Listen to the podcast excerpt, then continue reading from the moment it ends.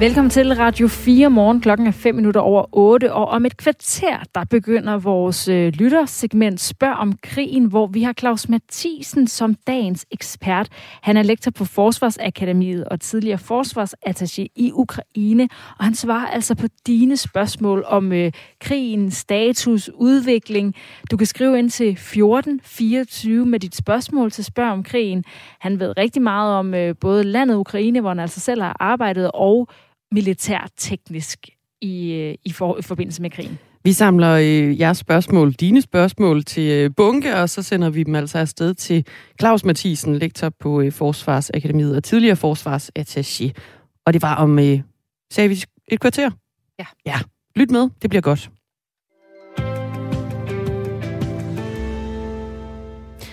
Heste og køer skal ikke overlades til sig selv bag høje hegn i en naturnationalpark uden anden føde, end den de selv kan finde. Sådan lyder budskabet fra Silkeborg Kommunes byråd i et brev, der snart lander på Miljøminister Lea Wermelins bord. Og samme budskab har en forening af dyreaktivister, der hedder Stop vandrygt af dyr bag hegn. Vi har talt med formanden for foreningen, Dorte Brauner Jensen. Og ifølge Dorte Brauner Jensen til, så er hun en af to personer, som er blevet sigtet for herværk for netop at fodre vilde heste i Mols Laboratoriets Rewilding-projekt i Mols Bjerge. Et område, hvor øh, dyrene, ligesom i naturnationalparkerne, ikke må fodres. De sagde jo bare, at øh, jamen, altså, jeg er sigtet for herværk. Man kalder det herværk, fordi at Mols Laboratoriet påstår, at de har et forskningsprojekt, som er blevet ødelagt ved, at dyrene har fået føde ud fra. Ja, jeg har da set skiltet ud, der står fodring forbudt, ikke også?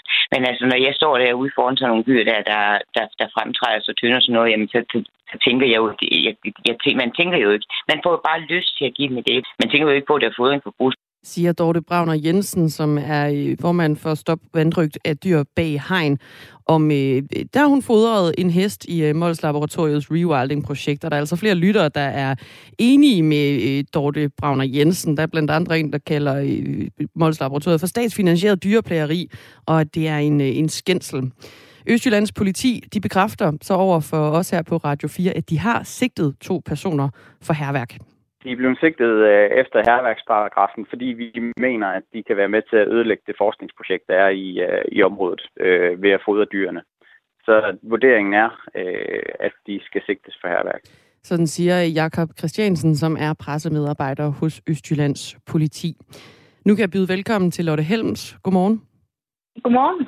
Ph.D.-stipendiat i strafferet ved Syddansk Universitet. Og vi skal tale lidt om den her øh, sigtelse, der er landet. Dorte Brauner Jensen fortæller jo også, at hun er en af de to øh, sigtede for herværk for at have fodret en hest i Mols Bjerge.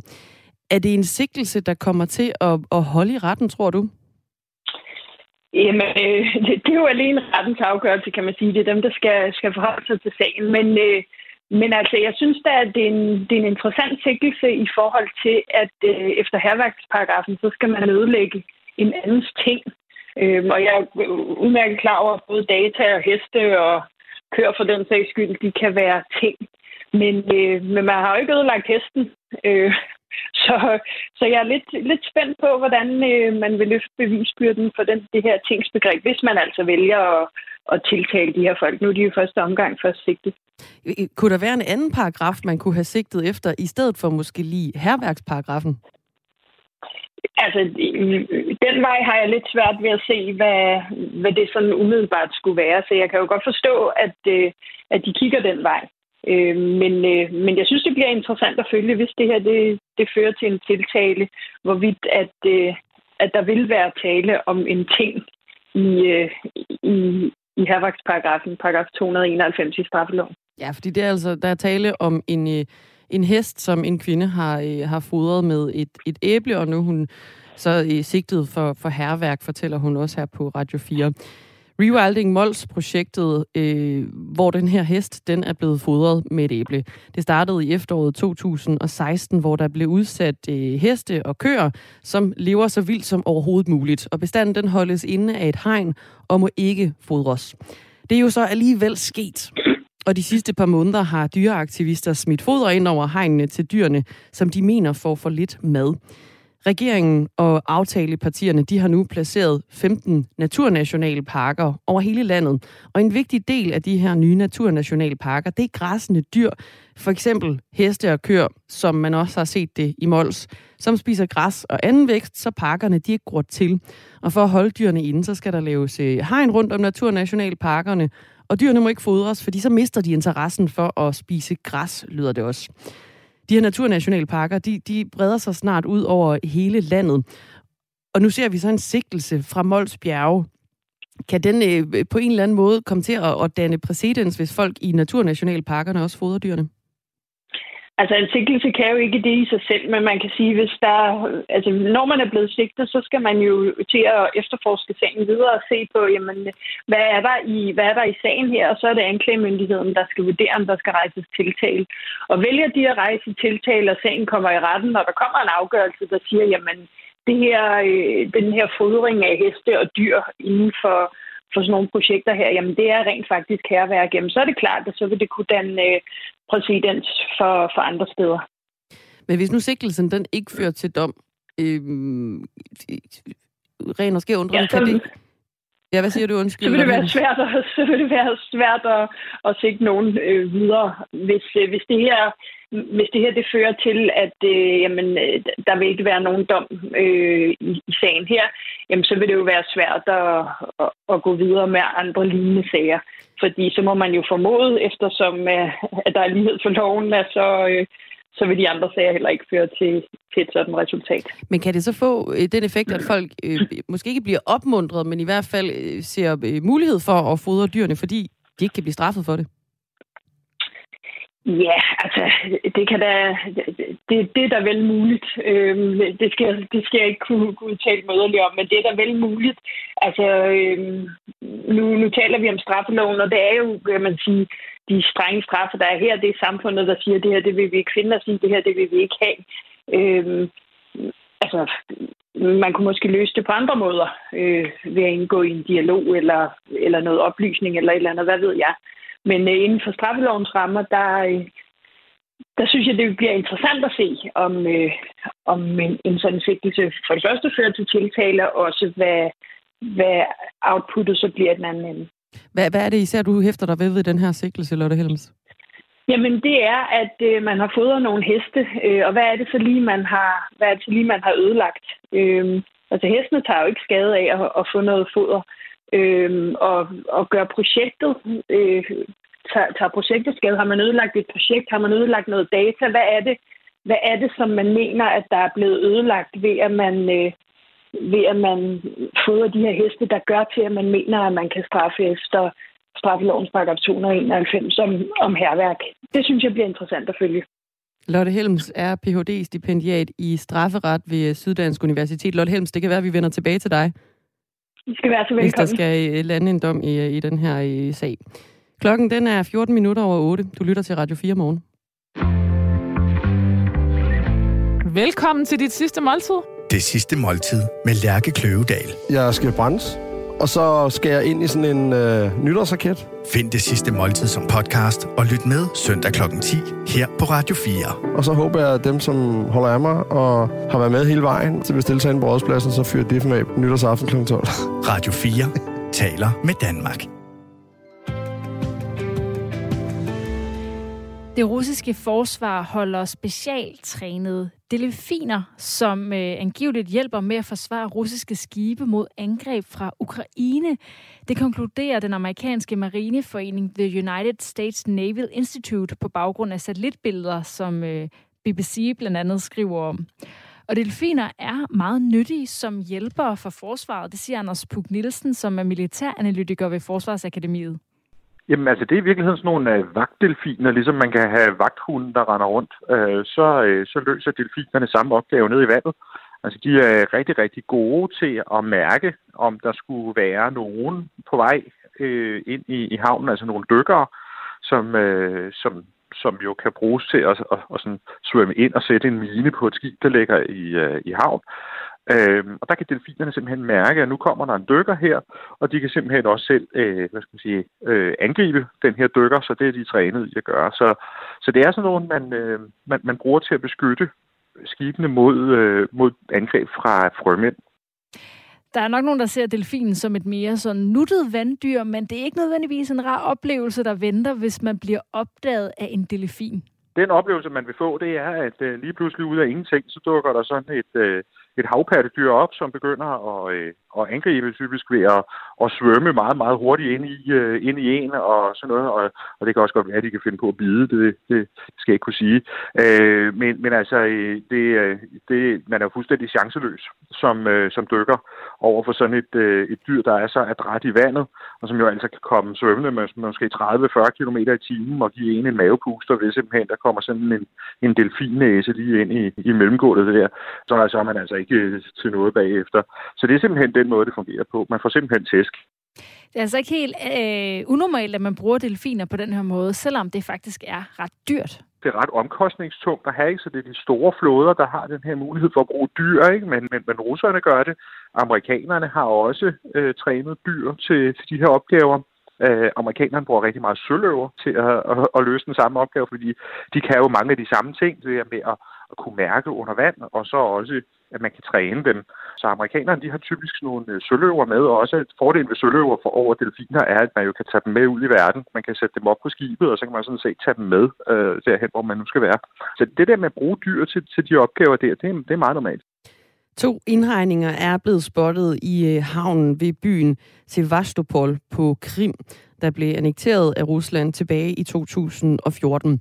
Og det giver altså god mening, at de her indhegninger de er blevet spottet netop der, siger Anders Puk Nielsen. Havnen i Sevastopol ville være et helt oplagt mål for ukrainske frømænd, der skulle øh, prøve at komme ind og øh, lave noget skade på den russiske flåde. Altså, der ligger en flådebase der. Øh, så, der, så der har man så fra russisk side forudset, at det kunne måske være sådan noget, som ukrainerne kunne finde på. Og, og så har man så sat delfinerne ud der. Det synes jeg egentlig giver sådan ret god militær mening. Altså, vi, vi er nødt til at, at øge beskyttelsen og beredskabet på, øh, på flådestationen der. For der er ikke så langt til Ukraine. Øh, så, så bestemt, det kunne, det, det, det kunne godt være, at, øh, at ukrainerne kunne have fundet på sådan noget. Satellitbilleder fra 2018 viste også, at Rusland gjorde brug af delfiner på deres base i den syriske havneby Tartus under krigen i Syrien. Øh, det er på en eller anden måde øh, nyt, det er i hvert fald nyt for mig, at delfiner bliver brugt i krig på den her måde. For jeg antog dem som, øh, ja, jeg var nok en af dem, der tænkte, at delfinerne var sådan lidt mere nuttet dyr. Men det er også noget, man øh, altså, jeg forbinder med at være kloge dyr.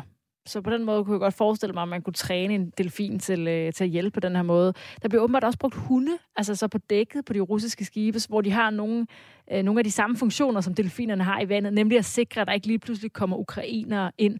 Så det er altså en form for øh, vagthund og vagtdelfiner, som russerne benytter sig af. Ina har en pointe her. I krig har man altid brugt dyr. Brevduer blev brugt under 1. verdenskrig og reddede mange menneskeliv, og hunden blev også brugt i både 1. og 2. verdenskrig. Men nu er altså også delfiner.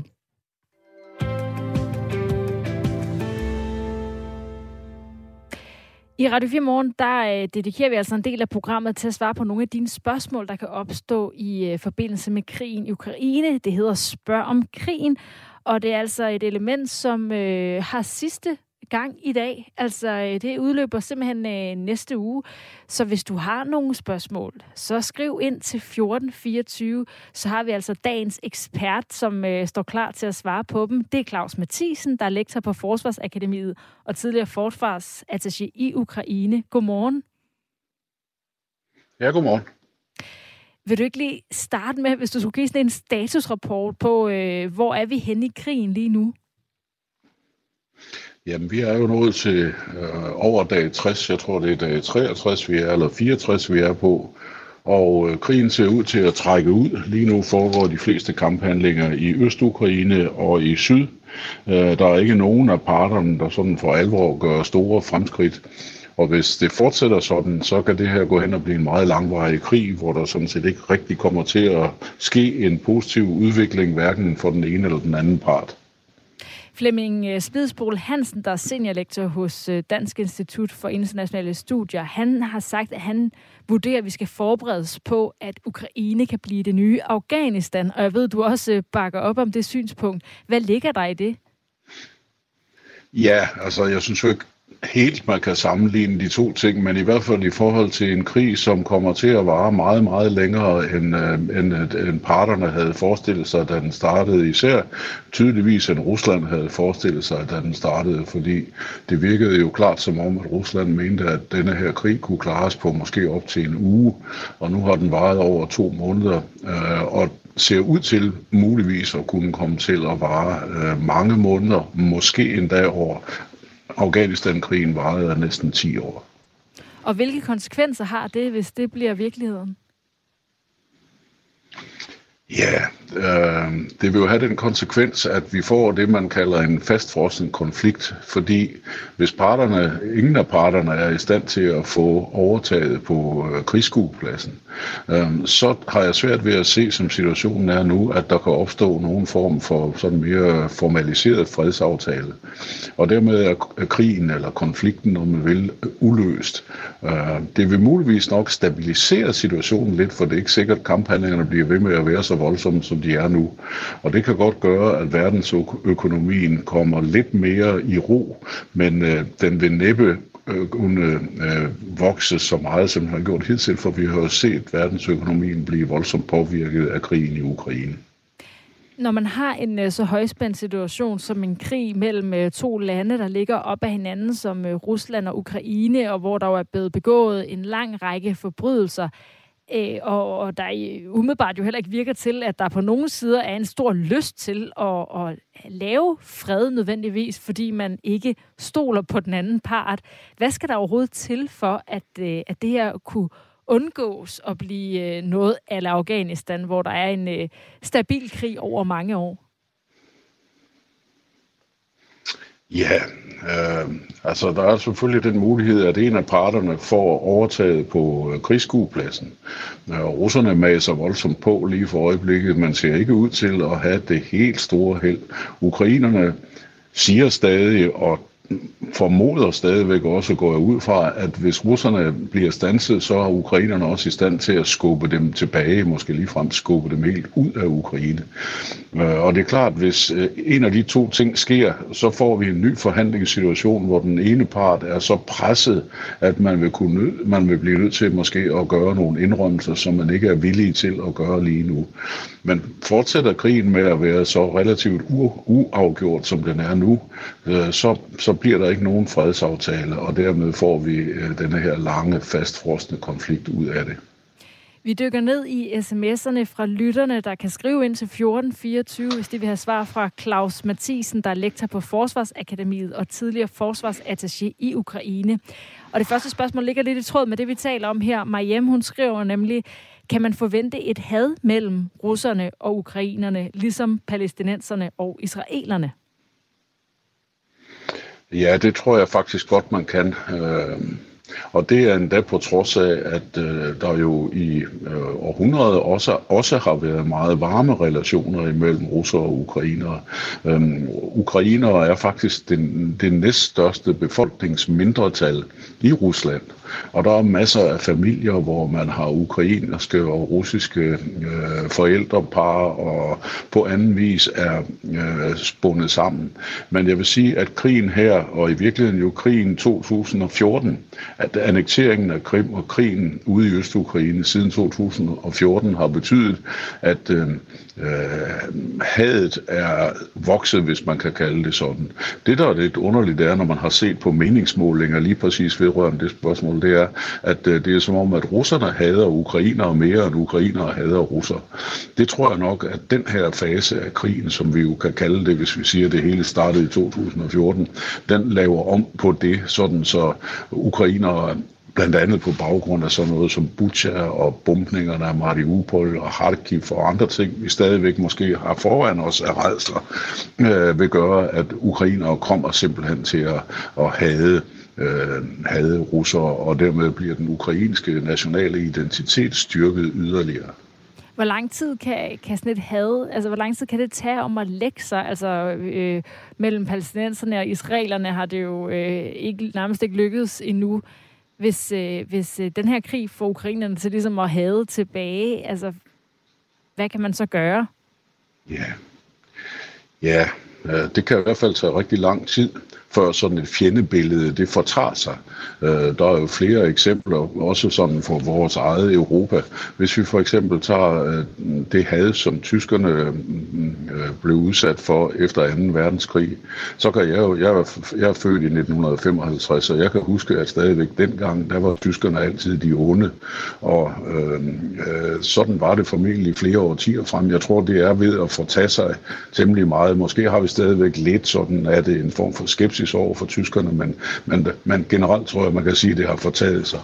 men hvis derimod man ser på polakker og russere, som jo har et langt historisk fjendskab imellem sig, så er der faktisk en kæmpe skepsis fra begge sider, og som i virkeligheden også spiller med i den her konflikt. Russerne har for eksempel sagt, at hvis der er et land, der skal angribes efter Ukraine, så er det Polen. Jeg er fra 1993, øh, og jeg forbinder primært Tyskland med et sted, der har en langsom internetforbindelse. Så det er noget, som man i hvert fald ja. tidligere har set, kan tage mange generationer og, øh, og glemme, eller øh, komme over, eller et nyt sted hen. Vi tager et andet spørgsmål, som er fra Anne Vibeke, der skriver til 1424. Hvordan er Danmark stillet militært på en skala fra 0 til 10? Med diverse personskandaler, mangel på ammunition, forsinkede leverancer og en international anerkendt FE-chef sat på standby. Og jamen, der er jo ikke nogen tvivl om, at det danske forsvar ikke er der, hvor det var, da den kolde krig sluttede, og det er der jo rigtig mange gode grunde til. Øh, man har jo høstet det, der hedder fredstidsdividende, som har betydet, at antallet af kampenheder er, er reduceret simpelthen ud fra et ønske om at spare pengene og bruge dem på andre formål.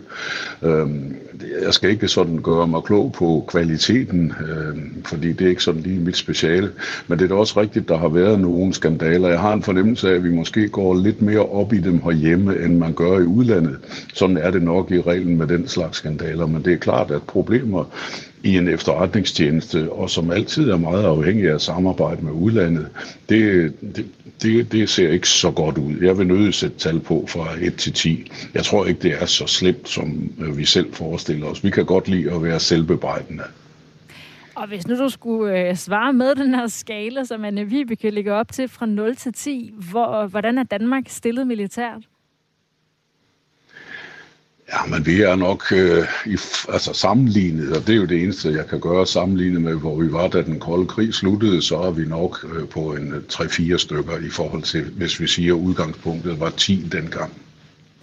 Hvad er det vigtigste for at, øh, at løfte øh, os på den her skala? Fordi sådan noget som øh, FE-chef, der er sat på standby, det er måske ikke noget, der betyder så meget internationalt. Men hvad, hvad er det vigtigste for, at Danmark kan komme højere op på den her skala?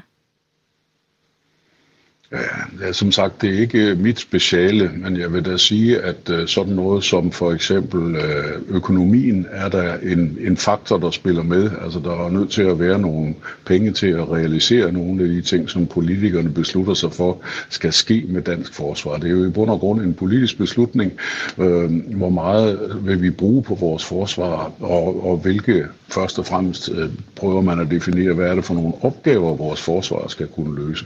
Og der er det jo tydeligt, at der er en stor vilje til, at dansk forsvar skal kunne bidrage til, os, til den afskrækkelseseffekt af, for, over for Rusland, som man nu vurderer nødvendig. Og hvis der er den politiske vilje til at sige, at det er sådan, det skal være, og sætte det fornødende beløb af til det, for at det kan blive sådan, jamen så har man i hvert fald fået startet en proces op, som øh, kan, kan føre til, at dansk forsvar kommer til at stå stærkere.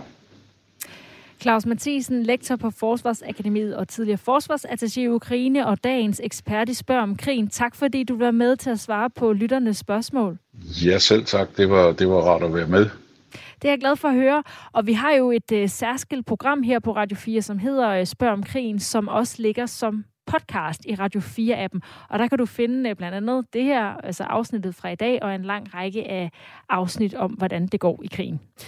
Tusind tak, fordi I har øh, sendt sms'er ind til Spørg om krigen. Vi sætter stor pris på alle spørgsmål, og øh, det er selvfølgelig ærgerligt, at vi ikke kan nå dem alle sammen. Men I skal i hvert fald have øh, tak, fordi I sender sms'er ind til programmet. Det er en fornøjelse. På den anden side af nyhederne skal vi tale om et forslag fra Dansk Folkeparti, som vil have, at 75 procent af undervisningen i den danske folkeskole er bestemt af et politisk udvalg. Det de kalder et kernepensum. Men først nyheder klokken er halv ni.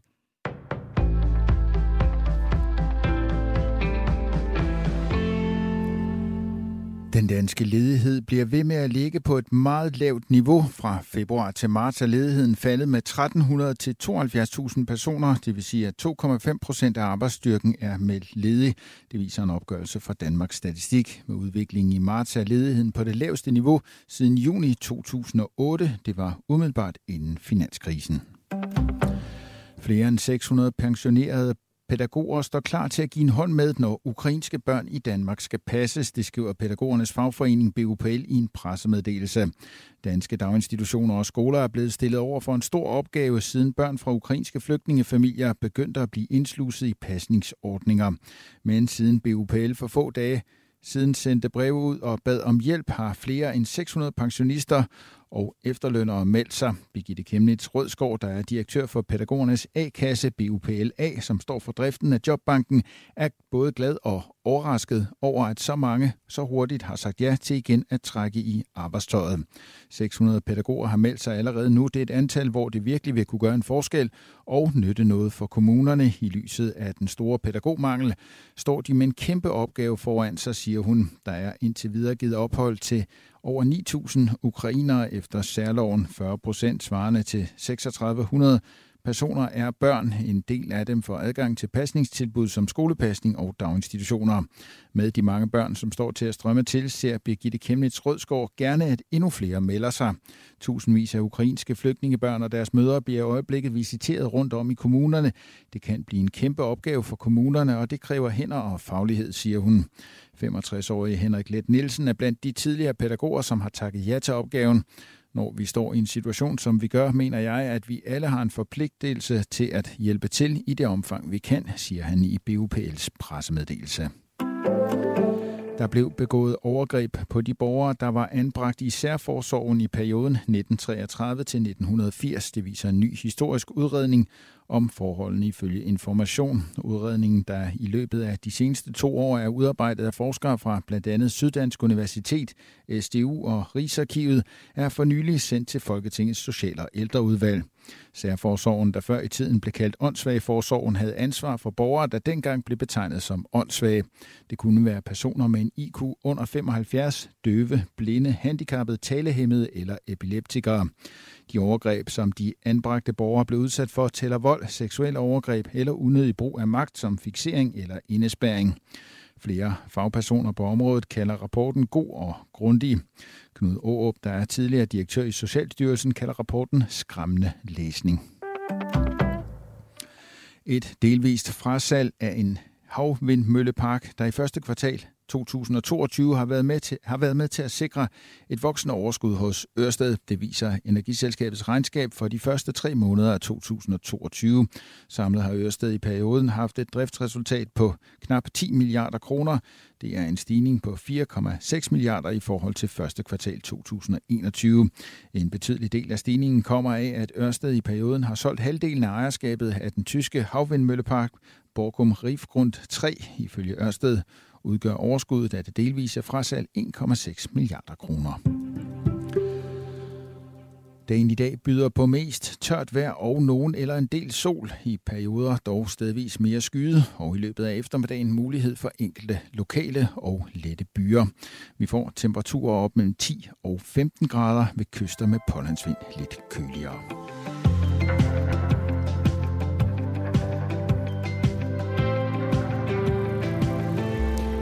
Dansk Folkeparti vil have, at 75 procent af undervisningen i den danske folkeskole skal være bestemt af et politisk udvalg. Det er øh, det, de kalder et kernepensum. Dermed så skal alle folkeskoler altså i høj grad give den samme undervisning til alle elever. Det er en del af et folkeskoleudspil, som Dansk Folkeparti er kommet med i skolemediet Skolemonitor. Alex Arnsen er undervisningsordfører i Dansk Folkeparti. Godmorgen. Godmorgen. Hvorfor vil I indføre det, I kalder et kernepensum i den danske folkeskole? Ah, vi, kan godt, vi kunne godt tænke os, at man uh, lærte det samme i hele landet, og det kan vi ikke være sikre på i dag, fordi uh, lærerne har stor frihed til uh, at undervise i det, de synes, de skal undervise i. Hvorfor mener I, at eleverne skal lære det samme på tværs af hele landet? Det er vigtigt for Danmark og danskerne, at øh, vi har sådan et fundament af grundlæggende viden, og der er folkeskolen jo det sted, hvor allerflest øh, af vores børn de går, og derfor vil det jo være fint, at vi er nogenlunde sikre på, at de alle sammen har sådan et grundlag, så vi bedre kan snakke sammen øh, i fremtiden. I dag øh, har lærerne og skolerne jo i høj grad øh, frihed til selv at bestemme, hvad eleverne de skal lære. Er der noget, som øh, folkeskoleeleverne de ikke lærer, siden I mener, at der skal være nogle faste rammer? Altså, vi har kigget lidt på gymnasiet, og det er jo lidt underligt, at man der har et øh, pensum. Øh, gymnasielærerne har en femårig universitetsuddannelse, mens lærerne øh, kun har fire år, og så får de ikke andet end 12-15 undervisningstimer. Um, på gymnasiet har man pensum, men det har man ikke i folkeskolen. Og men, jeg, men mener du, at altså, folkeskolen og gymnasierne har den, har den samme rolle? Ja, det har de jo. Altså, uh, både folkeskole og gymnasie uh, skaber jo en slags dannelse eller et fundament af viden, som danskerne skal have med sig i livet. Men det er jo ikke alle, der går på gymnasiet, og derfor er det vigtigt, at vi begynder lidt før, så vi er sikre på, at det, som er væsentligt i fagene, dansk og historie og matematik og, og, og sprogfagene, at det er noget, som man lærer alle steder. Men hvorfor er det væsentligt, at alle mennesker skal lære præcis det samme, eller alle børn skal lære præcis det samme? Er der ikke også en, en pointe i, at, at der er forskellige tilgange til øh, læring og til, øh, hvad man skal lære rundt omkring i landet? Alle er jo forskellige, og forskellige områder kan måske bidrage til også at give nogle forskellige børn ud af den, den danske folkeskole. Ja, det er også derfor, vi så giver 25 procent fri til øh, de forskellige øh, skoler og lærere, så de kan gøre det lidt øh, geografisk forskelligt. Men vi tror bare på, at det er vigtigt, at børnene de lærer nogenlunde det samme, uh, fordi det skaber det her grundlag for, for danskerne at kunne tale på. Er der noget, de danske læger de gør forkert, som, som det ser ud lige nu, når I, I, I kommer med det her udspil? Nej, lærerne har jo stor frihed i dag, og de gør, øh, de gør det jo glimrende øh, overalt. Øh, de har frihed til det pædagogiske, og så har de frihed til det indholdsmæssige. Og der siger vi, de skal fortsat have frihed til det pædagogiske. Om de hopper på stolen, eller om de går med slips, det er vi lidt ligeglade med. Bare de lærer børnene, som, er, øh, som er nødvendigt. Og det er derfor, vi foreslår, at vi gør ligesom ved kanonpunkterne. Der bliver nedsat et udvalg af eksperter øh, til hvert fag, og de skal så komme med indstillinger til folkeskoleforligskredsen, og der øh, øh, kigger vi så på det, og så nægger vi i sidste ende ja. Så når lærerne kommer ud i skolen og får læreruddannelsen, så ved de, det her i 75 procent af fagene, det skal vi undervise i. Og hvordan vi gør, det er vi frihed til, men det her, det ligger fast. Så det handler ikke om, at øh, lærerne gør noget forkert, som det ser ud lige nu. Det handler om at ensrette øh, børnene i folkeskolen og deres vidensgrundlag. Nej, jeg vil ikke sige ensrette. Jeg vil hellere sige, give dem et øh, godt fundament at bygge på. Og det tror jeg er ret vigtigt i en verden som vores, hvor, hvor mange er usikre, og hvor internationaliseringen skyller ind over os. Det er vigtigt, at man har et fælles udgangspunkt, det giver identitet. Og jeg tror også, det giver lidt, uh, lidt ro for især den nyuddannede lærer, at han nogenlunde ved, hvad han skal undervise i, når han kommer ud. Og ikke mindst på læreruddannelsen, så ved man, at man også skal undervise i, uh, i fagenes indhold i langt højere grad, end man gør i dag. I udspillet der vil I også øh, indføre karakter helt ned til 4. klasse, Alex Arnsen, undervisningsordfører for Dansk Folkeparti. Hvorfor vil I det? I dag der får man karakter fra 8. klasse. Det synes vi godt nok er alt for sent. Uh, og så for det andet, karakter er en, uh, et godt og enkelt redskab til at fortælle eleverne, hvor de står. Både for læreren, for eleverne selv og for øh, forældrene. Og karakter har det også med at gøre øh, skolen mere praktisk. Du skal tænke på, at øh, mange elever fra uddannelsesfremmede hjem kan have svært ved at tolke de der koder. I dag der skal lærerne sådan forklare dem med hjælp af en lang tekst, hvor de står. Det kan nogle gange være lidt svært for dem at forstå. Karakter, det er let at forstå. Den seneste måling af danskernes sundhed, øh, den der hedder Den Nationale Sundhedsprofil 2021, viser, at øh, lige over 35 procent af børnene i grundskolen, altså i folkeskolen, føler sig stressede.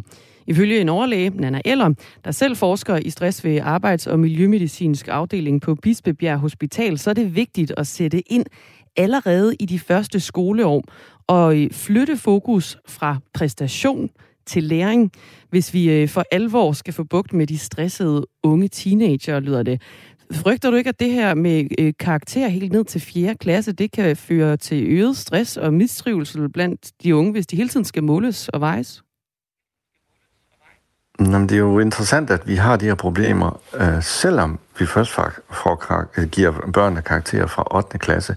Så det kan jo så ikke være karakteren, der giver dem de her problemer. Det må være andre ting. Og det kan for eksempel være digitaliseringen og de sociale medier, det ved vi. Det kan også være, at der er et øh, sådan usikkerhed om, hvor hører til, øh, hvor er rammerne. Det kan være, at man ikke møder den myndige lærer, som er så vigtig i, øh, i dannelsen. Så karaktererne kan det i hvert fald ikke være, når de først får det fra 8. klasse. Vi har fundet en sms på 1424 med øh, det her spørgsmål. Hvorfor skal Dansk Folkeparti tage frihed fra vores dygtige lærere? Tegningerne har ikke noget med ytringsfrihed at gøre. Det er ren chikane og mobning, som er noget, lærerne vil prøve at bekæmpe i skolegården. Det er jo sjovt, at folkeskolelærere ofte reagerer sådan. Gymnasielærere, de har pensum. Der er pensum i gymnasierne selvom de har en femårig universitetsuddannelse. Hvorfor kan vi så ikke gøre det i folkeskolen, hvor lærerne kun har fire år og en knap så øh, teoretisk uddannelse som på universiteterne? Så jeg forstår egentlig ikke, det her det er jo en hjælp til dem. Vi vil ikke blande os i, hvordan de underviser. Der skal de have deres fulde frihed. Folkeskolereformen gik jo ind og blandede sig i deres måde at undervise på. Vi siger, man altid, øh, vi har i for, i for mange år øh, snakket form i folkeskolen. Vi vil gerne have, at vi nu snakker indhold, og derfor 75 procent af fagene, kernefagene, det skal være sådan en fast pensum. Hvorfor har du ikke tillid til, at lærerne de kan løfte den her opgave selv? Jeg synes, det er en meget stort ansvar at give den enkelte lærer. Jeg tror, det vil tage noget af byrden fra dem, at de ved, det her, det er fast. Det skal jeg tilegne mig i løbet af læreruddannelsen, og det skal jeg formidle til eleverne. Hvordan jeg så gør det, det er helt op til mig. Det kan tage noget af byrden frem, det tror jeg faktisk vil være godt. Inger har en øh, pointe til dig på sms'en, en af vores lyttere. Hun skriver, man ved ikke, at vi, parentes nu pensioneret i alle årene, har været underlagt fælles mål for alle årgange for hvert enkelt fag. Lad manden komme i praktik, skriver Ingrid. Jo, jeg ved jo godt, at der er fælles mål. Jeg har selv været med til at gøre dem enklere, men fælles mål, det er jo kompetencer. Det er ikke så meget indhold. Og det er der, vi går ind og siger, at det er vigtigt, at vi øh, på en eller anden måde fastlægger, hvad eleverne skal vide. Altså ganske almindelig viden, kundskab, og som skal være fast over hele landet, så vi ved nogenlunde, hvad man lærer i Skagen, og i uh, Skodsborg, at det er, er det samme. Så fælles mål har egentlig ikke noget med det her at gøre, fordi de sådan er kompetencestyret. Det handler meget om form, og ikke så meget om indhold.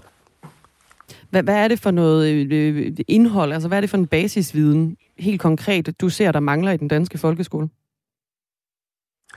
Det skal, et, det skal forskellige fagudvalg jo øh, øh, indstille til os. Det er jo ikke også politikere, der skal bestemme, hvad der skal være i de enkelte fag. Nå, men I må have øh, set en udfordring et eller andet sted, siden I kommer med udspillet. Ja, vi har også snakket med en del folkeskolelærer, og de uh, siger jo, at der ikke er uh, sådan fast pensum. Uh, og når man kan have det i uh, gymnasiet, så kan man også gøre det på folkeskolen. Og de her fagpersoner skal så indstille, hvad der skal være i uh, fagene. Øh, og vi har kigget lidt på kanonlisterne i, i, øh, i historiefaget. Øh, man, kan, man kan sige, at det er sådan en, en udvidet kanonliste. Altså, der er nogle ting, man skal undervise i. Det sagde undervisningsordfører for Dansk Folkeparti, Alex Arnsen. Og det er altså øh, ovenpå et nyt udspil, som Dansk Folkeparti er kommet med. De vil nemlig gerne have, at 75 procent af undervisningen i den danske folkeskole skal være bestemt af et politisk udvalg, det de kalder øh, kernepensum. Og så vil de i øvrigt også indføre karakterer helt ned i øh, 4. klasse.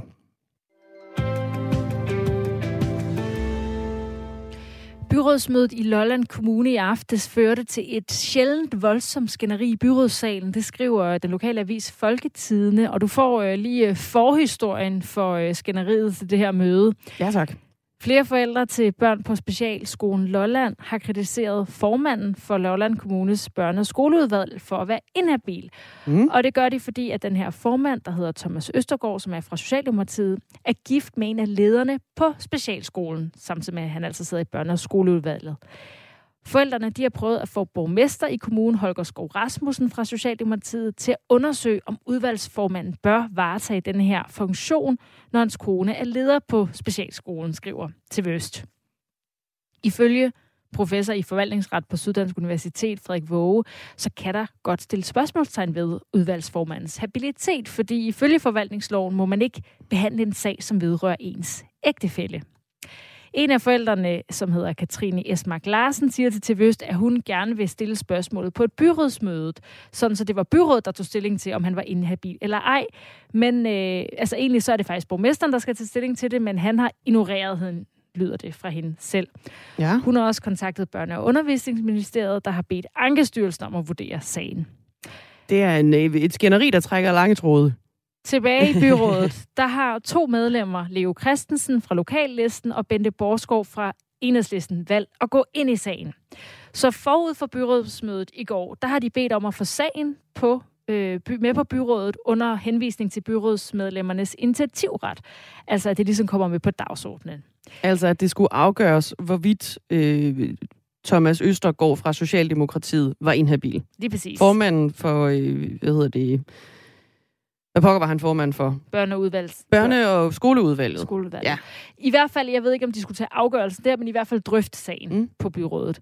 Og punktet var så ikke, som det ellers plejer at være, når man kommer med sådan et øh, initiativ, kommet på dagsordenen. I stedet, der lå der på bordene for en byrådsmedlemmerne det, der hedder en tillægsdagsorden.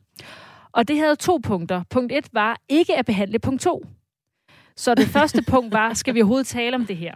Okay. Og så da de kom der i aftes til byrådsmødet med tillægsdagsordenen, så var det første, der skete, altså at der blev afvist at tale om sagen, fordi alle i byrådet, udover Leo Christensen og Bente Borskov, stemte for ikke at behandle punkt 2. Og det fik altså sindende IK øh, blandt andet hos Bente Borskov, og du kan lige prøve at høre optagelserne fra aftens møde i byrådet her, da de altså nåede til tillægsdagsordenen. ja, Jeg skal høre, hvem der kan stemme for, at vi behandler sagen. Jeg skal høre, og hvem der stemmer for, at vi behandler sagen. Jeg skal høre, jeg, skal, jeg vil gerne bede med, jeg vil gerne høre, hvem der kan godkende tillægsdagsordenen.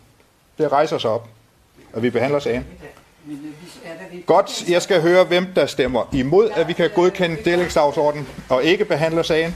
Jeg vil godt øh, protestere, fordi øh, vi skal stemme om godkendelse af dagsordenen. Den er hermed forfaldet. Punkt 1 er godkendelse af dagsordenen. Sagen øh, bliver ikke behandlet hermed faldet. Øh, jeg vil godt protestere. Ja, det kan jeg høre, du gør, Ben. Jeg vil Men godt der er ikke protestere, mere. fordi... Det er mig, der er mødeleder, og det er sådan, øh, sagen bliver fremlagt. Øh, punkt 1 er Der er ikke mere på den...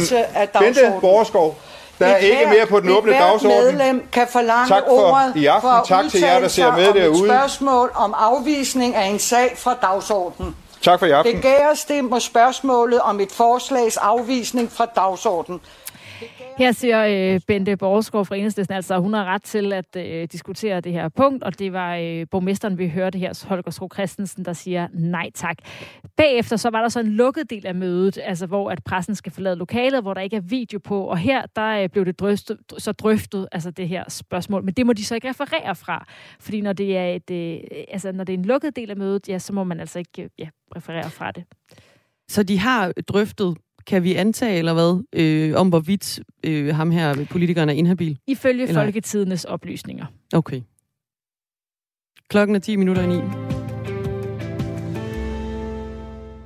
De ni ledende ortopædkirurgiske overlæger i Østdanmark er gået sammen i et opråb. De mener nemlig, at de mest komplekse patienter ender bagerst i den operationskø, som har hobet sig op efter coronapandemien og sygeplejestrækken.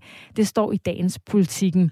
Claus Munk Jensen er ledende overlæge på Rigshospitalets ortopædkirurgiske klinik, og også med i det her opråb. Godmorgen. Ja, godmorgen. Hvorfor er det et problem, at øh, de mest komplicerede operationer kommer bagerst i køen? Jamen, det er jo et problem, at vi har lang ventetid for alle vores patienter. Øh, patienterne, der ikke har så komplicerede lidelser, de kan få et tilbud om at blive opereret på privathospital, så de har ikke det problem med de lange ventetider. Det er udelukkende et problem, som er hos de patienter, der ikke kan opereres på de private hospitaler, fordi deres øh, lidelse er mere kompliceret. Det der så de skal være på et sted, der har højt specialiseret funktion, eller, og det er også en relativt stor gruppe, øh, patienter, som fejler øh, andre lidelser, der gør, og andre sygdomme, der gør, at de ikke kan bedøves på et privat hospital, man skal have adgang til intensivafdelinger osv. Så det er den gruppe, der ikke kan få tilbud på private hospitaler, der får den længste ventetid. Og det er jo ja, et, øh, et faktum, at der er lange ventetider oven på øh, sygeplejestræk og coronapandemi. Hvad er det, I råber, råber op efter? Jamen, vi råber jo op efter, at man, at man øh, også til gode ser, at man kan komme op på 100% kapacitet på de offentlige hospitaler. Det er jo sådan, at der er jo kun den mængde operationssygeplejersker, altså sygeplejersker, som der er i Danmark. Og hvis man øh, laver flere patienter på det private, og det er sådan set helt fint, altså vi vil gerne have patienterne blive opereret privat, men så er der bare ikke de samme sygeplejersker til at behandle dem på de offentlige steder, og så har vi ikke 100% kapacitet på vores operationsgang. Og det er et problem. Så problemet handler i virkeligheden om at øh, holde sygeplejerskerne i det offentlige? Ikke nødvendigvis alt sammen, men det er jo sådan, at, øh, at øh, læger, de, de arbejder både offentligt og privat. Det gør de så ved at overarbejde i det, i det private. Sygeplejersker, de har en lidt anden tilgang. De opererer, eller de ønsker kun at, at, at arbejde, hvad skal man sige, 37 timer om ugen, så de går på deltid i det offentlige, og så går de øh, ud og arbejder privat. Og det kan man selvfølgelig godt forstå, men det er bare sådan, at tidens tand, at øh, specielt de unge sygeplejersker, de har ikke lyst til at knokle lige så meget, som øh, de gamle overlæger måske lidt dumt har gjort altid.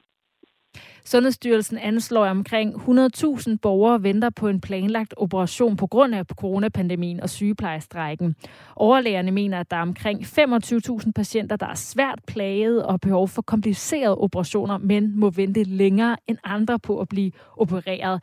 Claus Munk Jensen, ledende overlæge på Rigshospitalet Ortopædkirurgiske Klinik. Hvad er det for nogle konsekvenser, der er for patienter, som skal have en ikke livstruende, men kompliceret operation, som skal vente i længere tid? Jamen, der er jo den, den øh, komplikation, at de kan blive forværret i den ventetid. Og derfor gør vi jo også altid det, at vi siger til vores patienter, at vi ved godt, at vi har rigtig lang ventetid, og øh, du hører fra os, du bliver ikke slettet fra ventelisten, så vi kan være helt rolige, men vi kan bare ikke sige præcis, hvor lang tid du skal vente. Og så beder vi dem om at henvende sig, hvis det bliver forværret. Og derfor prioriterer vi også den ventetid, venteliste hele tiden, sådan så vi får behandlet de, de mest øh, syge først.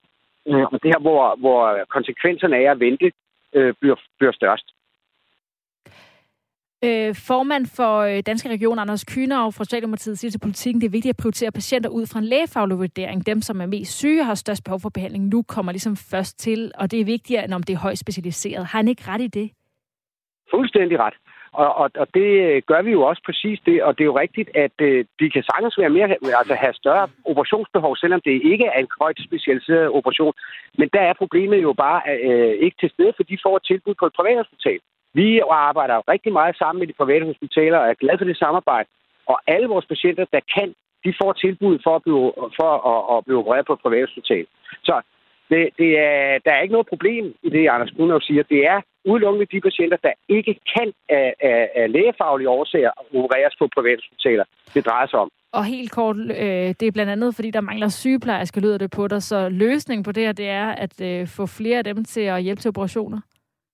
Ja, det er jo at, at sikre nogle øh, rigtig gode forhold for sygeplejerskerne på de offentlige steder også. Det er selvfølgelig øh, på den lange bane alt muligt med ledelse og involvering og alt, hvad vi kan gøre for at fastholde et godt sværfagligt samarbejde. Men på den korte bane kunne vi se, at sådan ting som øh, vinterparken, den, den gjorde altså, at vi bedre kunne fastholde sygeplejerskerne på de offentlige sygehus. Så det er jo noget af det, vi godt vil bede dem om at tænke over, når de nu har budgetforhandlinger for 23. Sådan lød det fra Claus Munk Jensen, ledende overlæge på Rigshospitalets ortopædiske kirurgiske klinik, der altså ud med et opråb i dagens politikken.